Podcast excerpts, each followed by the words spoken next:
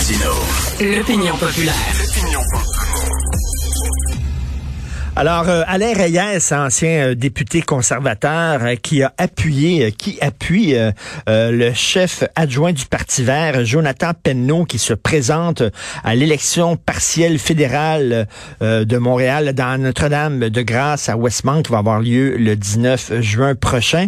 C'est un couple assez particulier, ça. Alain Reyes, ex-conservateur, avec le chef adjoint du Parti vert du Canada. Il est avec nous, M. Jonathan Penneau. Bonjour, M. Penneau.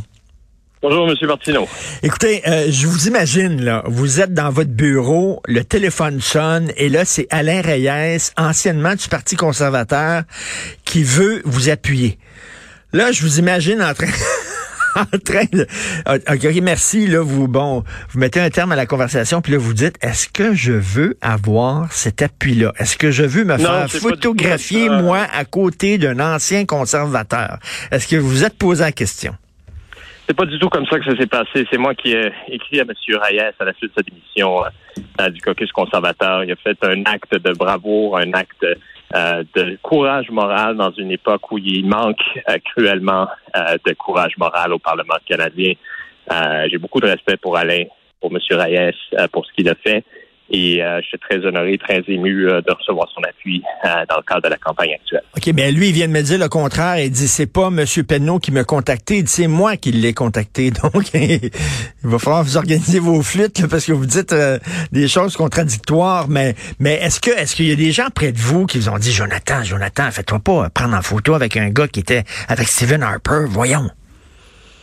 Pas du tout. On aime euh, on- tous ceux qui sont prêts à rejoindre euh, euh, la- le clan des pragmatiques euh, dans l'âge actuel, dans un âge où on a une qualité de l'air à Montréal qui est extraordinairement mauvaise à cause de feux de forêt qui sont démesurés pour euh, pour la saison actuelle. Tous ceux qui reconnaissent l'urgence climatique, on est prêt euh, non seulement à recevoir leur appui, mais aussi à travailler avec eux pour euh, construire euh, des communautés qui seront plus résilientes face au changement climatique. Euh, la question que je me pose toujours avec le Parti vert, là, puis euh, moi je trouve ça important la protection de, de, de, l'environnement. Euh, je ne suis absolument pas climato-sceptique, absolument pas.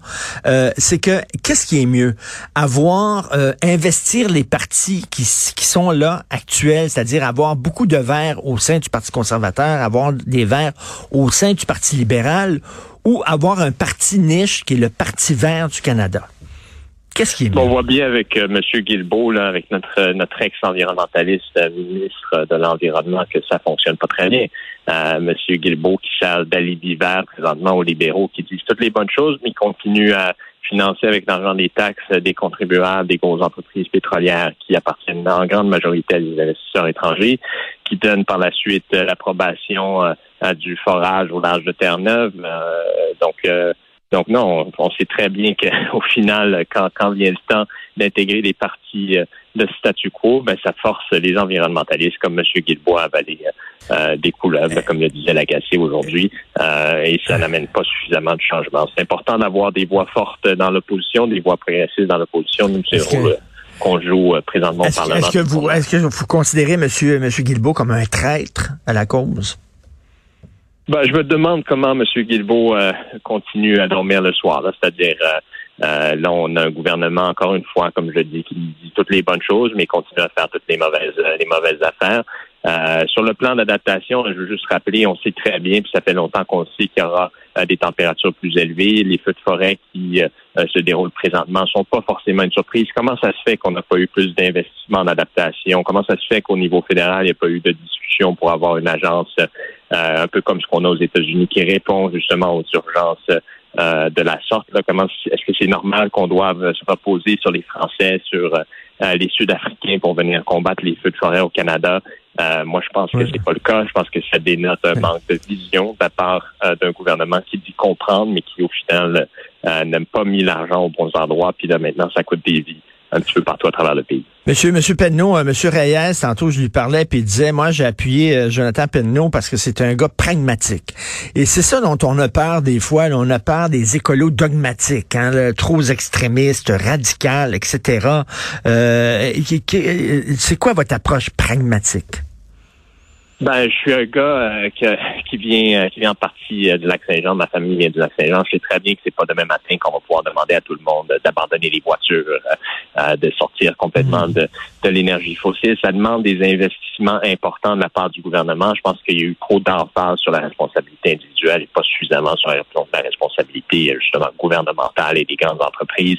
C'est elles qui doivent financer la transition, c'est elles qui doivent porter l'essentiel du, du, du, fardeau. Par elles, j'entends évidemment ces entreprises-là, mais aussi les différents paliers de gouvernement euh, qui ont trop tardé, qui continuent à repasser la facture aux générations qui viennent. On parle euh, de, de, de, de, responsabilité fiscale, mais qu'en est-il justement de la responsabilité euh, des gouvernements par rapport aux générations futures quand il y a le temps de repasser le fardeau des factures de milliards de dollars qui doivent être dépensés maintenant pour, pour, pour adapter notre infrastructure, pour réparer les maisons, les communautés qui sont affectées par euh, les tornades, les, euh, les, inondations, les tempêtes de verglas, tout ça, ça va coûter de l'argent, ça en coûte déjà, puis ce serait bien euh, qu'on investisse en amont pour justement limiter les coûts puis limiter l'impact sur les générations à venir. Il y a des, il y a des écolos qui disent, il y a des écolos qui disent la situation est tellement urgente là qu'on ne peut plus être modéré. On se doit d'imposer des mesures drastiques et extrémistes parce que là il est minuit moins 5.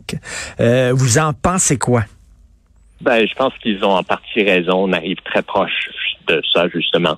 Euh, mais euh, il reste encore du temps pour avoir une action, euh, une action ordonnée, gouvernementale, pour mettre en place justement une transition énergétique. Les États-Unis sont en train de le faire. Pourquoi est-ce qu'on serait pas nous plus plus avancés dans ça?